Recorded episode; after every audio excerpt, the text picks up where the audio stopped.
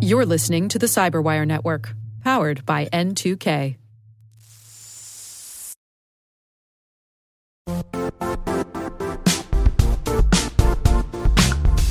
The IT world used to be simpler. You only had to secure and manage environments that you controlled. Then came new technologies and new ways to work. Now, employees, apps, and networks are everywhere. This means poor visibility, security gaps, and added risk. That's why Cloudflare created the first ever connectivity cloud. Visit cloudflare.com to protect your business everywhere you do business.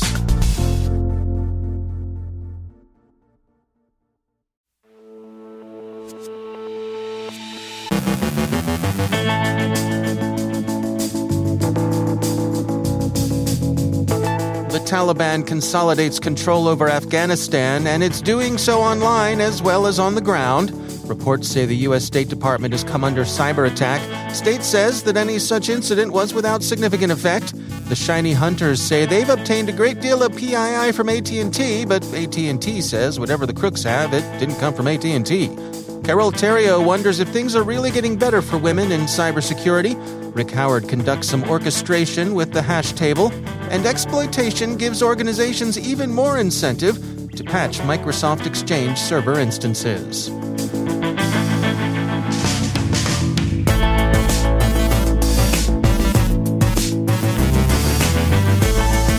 From the CyberWire studios at DataTribe, I'm Dave Bittner with your CyberWire summary for Monday, August 23rd, 2021.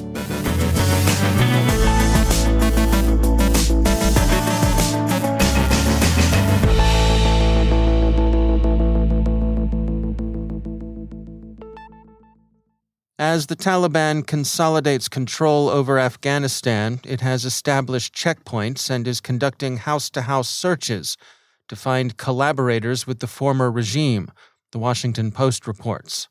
According to NBC News, Afghans are purging their social media accounts in an effort to remove all signs of connection with Western nations, international human rights groups, the Afghan military, or the recently collapsed Afghan government.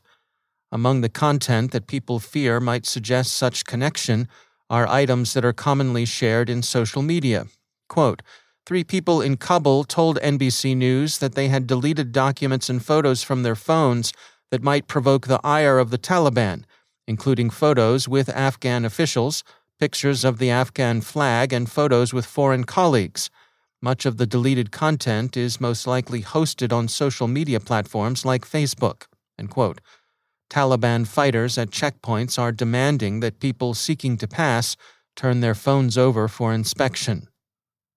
Retired U.S. Army General David Petraeus, former commander of Central Command and former director of Central Intelligence, speaking at the Atlantic Council event this morning, disputed characterizations of conditions in Afghanistan as an intelligence failure.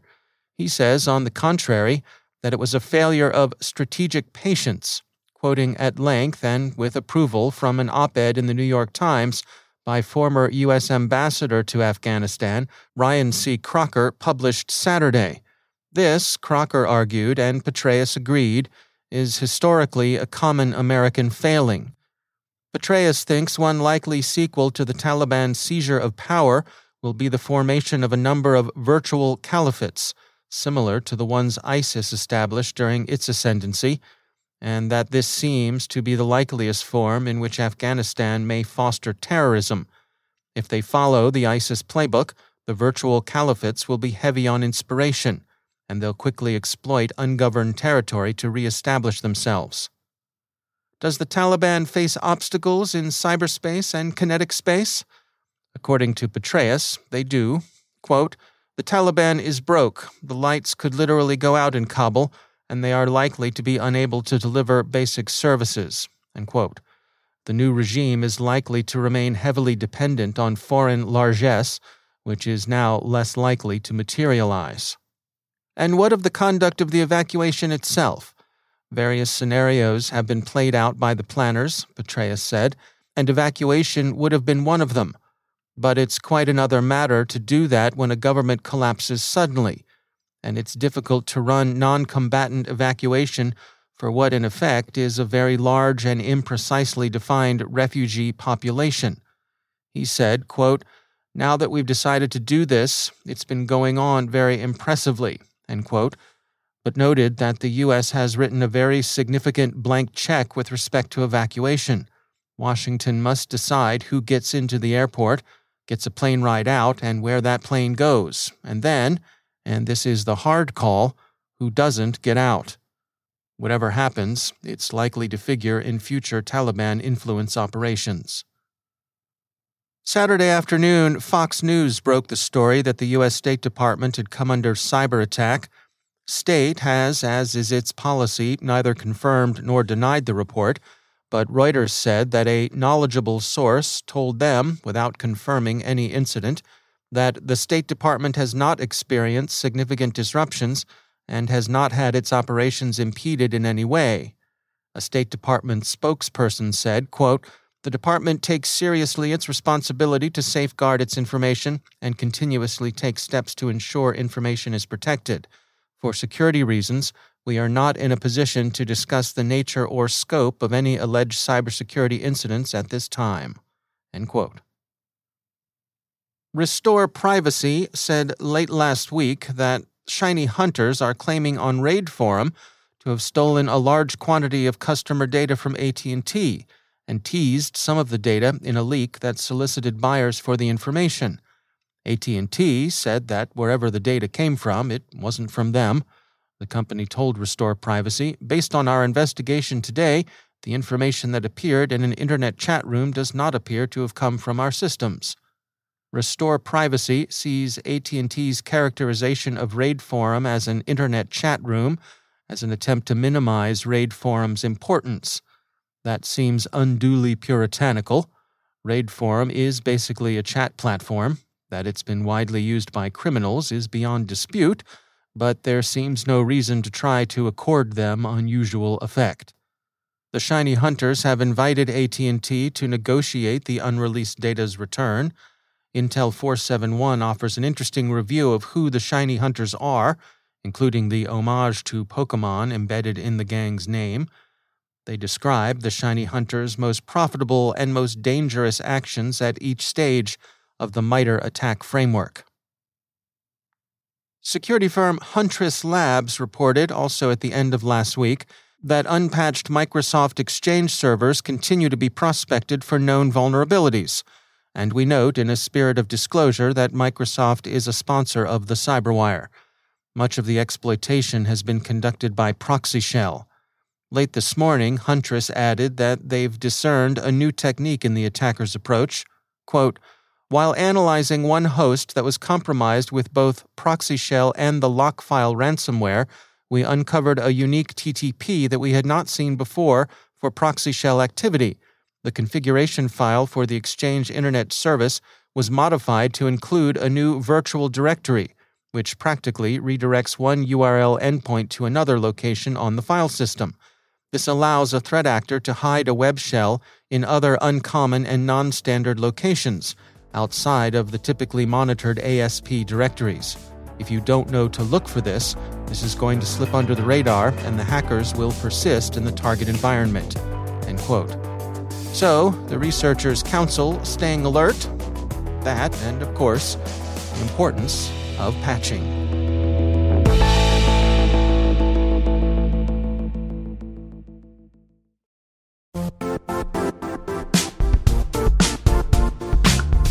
And now, a word from our sponsor, Zscaler, the leader in cloud security. Cyber attackers are using AI in creative ways to compromise users and breach organizations. In a security landscape where you must fight AI with AI, the best AI protection comes from having the best data. Zscaler has extended its zero trust architecture with powerful AI engines that are trained and tuned by 500 trillion daily signals. Learn more about Zscaler Zero Trust Plus AI to prevent ransomware and AI attacks. Experience your world secured. Visit zscaler.com slash zerotrustai.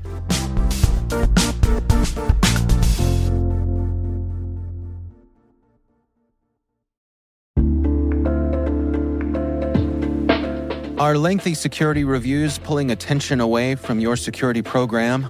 With the largest network of trust centers, Vanta can help you streamline security reviews to win customer trust, save time, and close deals fast. Proactively demonstrate security by showcasing key resources like your SOC 2 or ISO 27001 and provide real time evidence for passing controls. And when a security questionnaire is required, Vanta takes the first pass for you. Visit vanta.com slash cyber to take a self-serve tour. That's vanta.com slash cyber.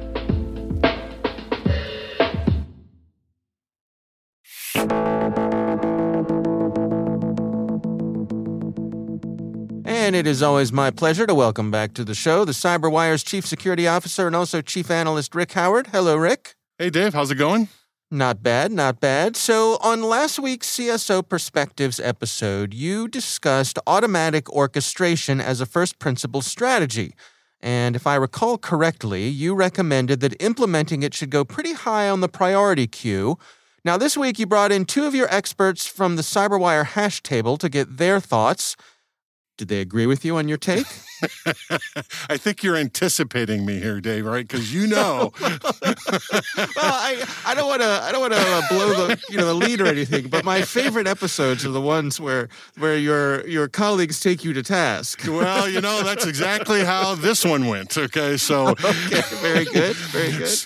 So I invited Bob Turner, the Fortinet field CSO for education, who, by the way, has just recently taken that gig. He was formerly the CISO for the University of Wisconsin Wisconsin at Madison.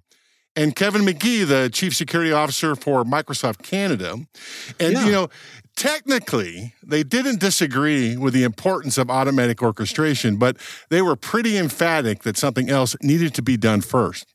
All right. Well, last week you focused on some of the technical strategies that you might use to implement orchestration, things like DevOps or security orchestration platforms. You even talked about uh, a SASE architecture. So, uh, what is it that Kevin and Bob wanted you to do first? Well, as they say in the biz, Dave, that would be a teaser, right? So if you want to hear what they had to say, download and listen the up to the episode. All right. Well, you, you heard it here first. You go check it out. It's part of CSO Perspectives, part of CyberWire Pro. You can find that over on our website, thecyberwire.com. Rick Howard, thanks for joining us.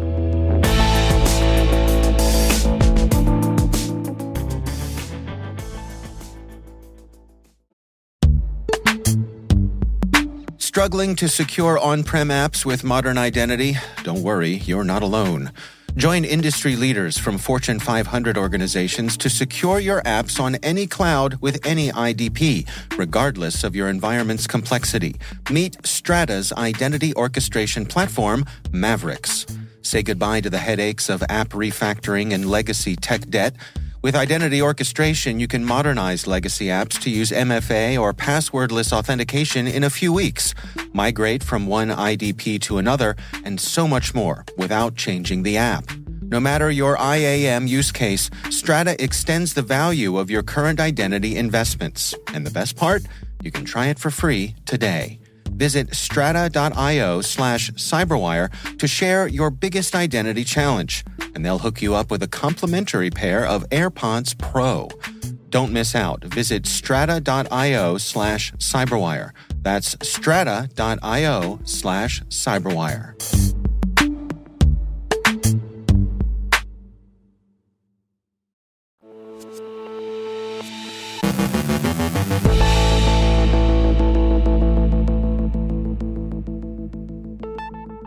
When it comes to women in cybersecurity, it's fair to say that progress has been made.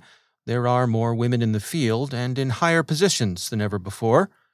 That said, there is still much to be done. Our UK correspondent Carole Theriault shares this commentary. I have worked in the cybersecurity world for probably 20 uh, years. And there's one thing that I can say about the industry it is never boring because every day someone somewhere is putting out some information about an attack or a proof of concept or a vulnerability, dangerous apps, dodgy deep fakes, social engineering attacks. I mean, the list goes on. There's this constant fight between people trying to protect data and information and those trying to steal or take information. And that makes it a truly exhilarating industry to be in. But one of the downsides for me at the time was there wasn't that many women in strong technical roles or leadership roles or board level. It was a very male dominated environment. And I think it would have been immeasurably better had we had more female input in the mix. I mean, sure, it is way better now than it was when I first started. Now you will see women head up large teams, present keynotes and research at conferences, develop cyber defenses. But I'll tell you, men still outnumber women by an embarrassing gap. According to ISC Squared, in their Women in Cybersecurity report, women represent basically one in three. And compensation is not yet considered equitable. Quote, women in cybersecurity managerial positions earn about $5,000 less than men, indicating there is still an issue that needs to be addressed. Unquote. But, and this is a happy but, there is a shift, according to ISC squared, of companies hiring more women in high positions.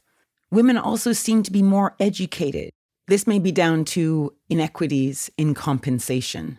And the way women are dealing with that is by presenting themselves by having more education and more certifications than their male counterparts. Smart move. Because these women that are coming into the industry now will be our future leaders. And I want them to have all the qualities that any good leader has experience, wisdom, nous, and a strategic mindset. And you get there by learning, by failing, by risking. These are all important qualities that help make a good leader, to my mind. And why not do it somewhere exciting rather than somewhere where the same thing happens day in, day out? So, women, this is a call to you Join cybersecurity. We need you. This was Carole Theriault for the Cyberwire.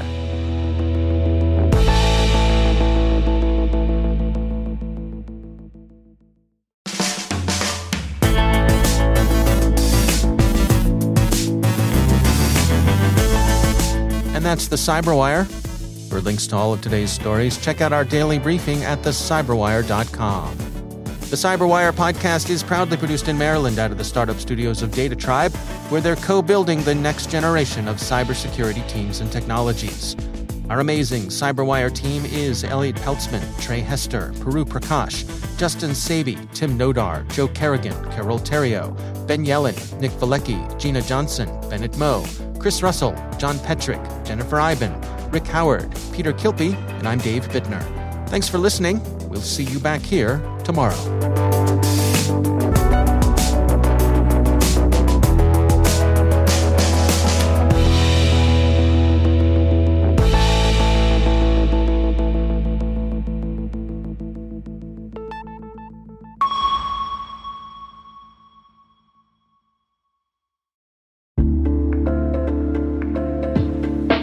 Hey all, Rick here. At N2K Cyberwire, we're dedicated to continuously improving the quality of the news and commentary on our network.